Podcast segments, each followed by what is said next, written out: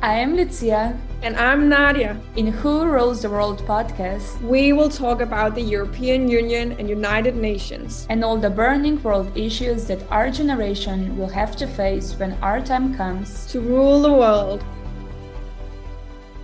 Hi, and welcome to this episode of Who Rules the World podcast. It is now the Pride Month, and therefore, this episode focuses on the LGBTQI community and the acceptance in the world.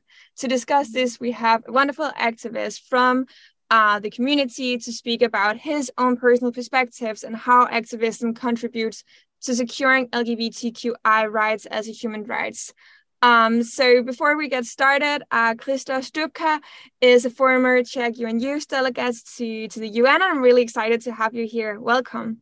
Thank you so much, Nadia, and thank you. And so wonderful to connect with you again. It's been uh, a long time since we've seen each other, and um, yeah, it's it's wonderful to have the privilege to be speaking about these topics on such an, during such an important night agree. Um, but before we get started with all the political stuff and and for you to share your perspectives, uh, can you maybe just uh, introduce yourself um, a bit briefly? Um, 100%. So I'm Kryštof, obviously. I'm from the Czech Republic. I'm the former Czech UN Youth delegate. And at the moment, I'm also serving as the youngest ever member of the Czech government's Committee on LGBTI plus rights so I think I'm in this a little bit of a unique position as someone still very young, but someone who is already somehow talking into uh, and advocating a lot on human rights and on queer rights in the Czech Republic and a little bit in the EU as I try to go on. It would be really great to, to hear more how you have brought Gen Z and queer perspectives into traditionally patriarchal and gerontocratic spaces and what exactly you have done to to promote this approach in in your advocacy? Well you know in in many countries i think pride um, activism or in general lgbtq plus activism has become quite boomerish in in recent years.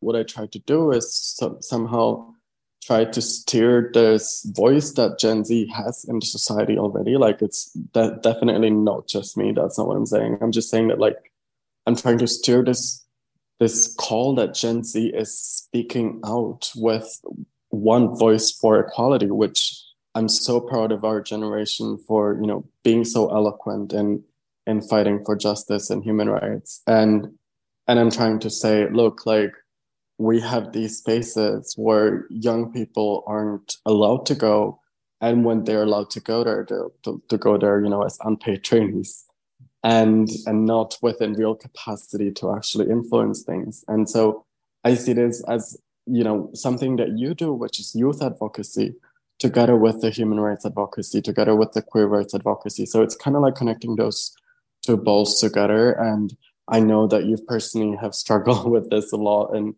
um, in so many different areas where i mean even at cop where we met you know getting to talk to politicians uh, from a youth perspective is already difficult but then you know add the queer perspective and add the fact that i am you know advocating for something that many of these people who are often you know boomers um, that for them it's like a taboo right? And i'm just going there be like oh yeah trans rights let's talk about it so i guess that's what i that's what i mean by the fact that i'm like queering um, the gerontocratic spaces with a gen z voice. Amazing and yeah we we definitely have some uh, some experiences in trying to to break down barriers or that and there definitely is a lot to come so i guess we will be busy um, but something you have also been been busier with earlier was that you wrote your thesis on the role of EU law in securing uh, queer rights, uh, which I think is is really interesting. Uh, and it would be really great if you could tell us one or two concrete examples of how uh, EU law impacted the lives of, of queer citizens in the EU and, and maybe also in, in other regions of, of the world, if possible.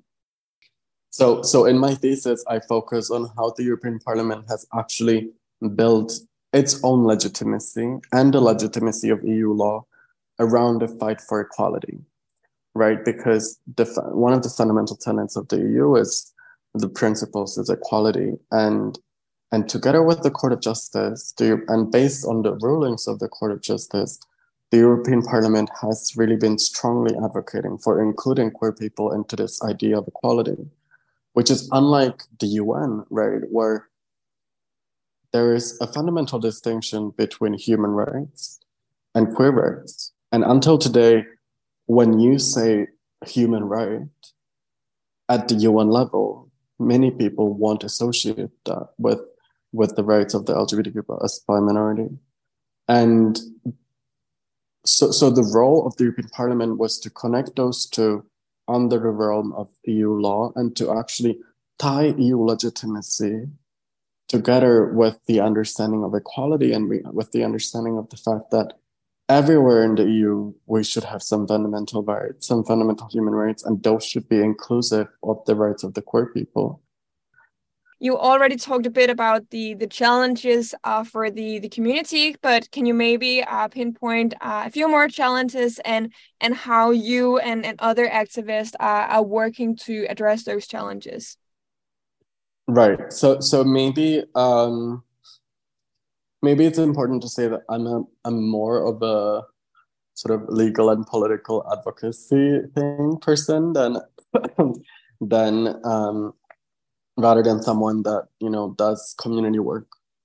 And this is a huge shout out to people that do community work um, across the queer community across the queer community everywhere in the EU because it is so important that especially for trans youth but for all queer youth that they have someone to to talk to because um, the development of NGOs that really provide the necessary care and the necessary work for queer youth is so so beautiful, and I'm honestly so proud to um, to see that happening and to see how that's evolved.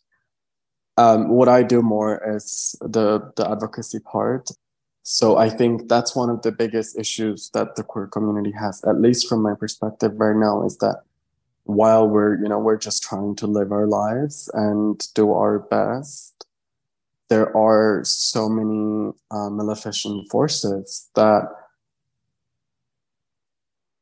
there's so many maleficent forces that put so much pressure and money into taking away our rights and encouraging others to violate our, our rights or in some cases directly violating our rights you know and the state sponsored homophobia i think if you look at it historically of course we are so much better than in the past but at the same time there is so much state sponsored homophobia that's just appearing all around the world Thank you so much. Unfortunately, we only have time for, for one more question because time is really flying.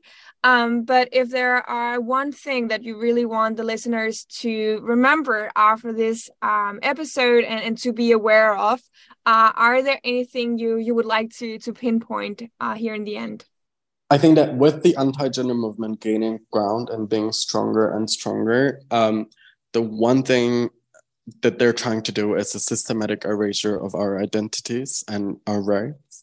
And if if I want the listeners to take something away, is that with our rights, that it's not just our rights, right? Like first is the trans rights, then it's the gay rights, then it's the women's rights and abortion rights. And what I want you to take away is that our democracies and their idea and, and the idea and principle of equality that our democracies are built upon they're in danger. And at every election now, we're one vote away from losing our rights and also a hope of a better future. So once you go to the European election next time, really make sure that you do your homework and that who you vote for supports equality. Thank you so much. Um, there's also a lot to to celebrate. Uh, I would at least say, and a lot of things uh, for for you and for a lot of other people to be proud of. Uh, so I would, would end uh, this this episode with really saying Happy Proud Month, and thank you so much to Kryštof Stupka for sharing your wonderful perspectives. It has been wonderful, and I'm looking forward to following your advocacy in securing human rights for everyone. Thank you so much. Thank you so much. This was Who Rules the World podcast by European Union youth delegates Lucia and Nadia. WRW coming soon with next episode on SoundCloud and other platforms.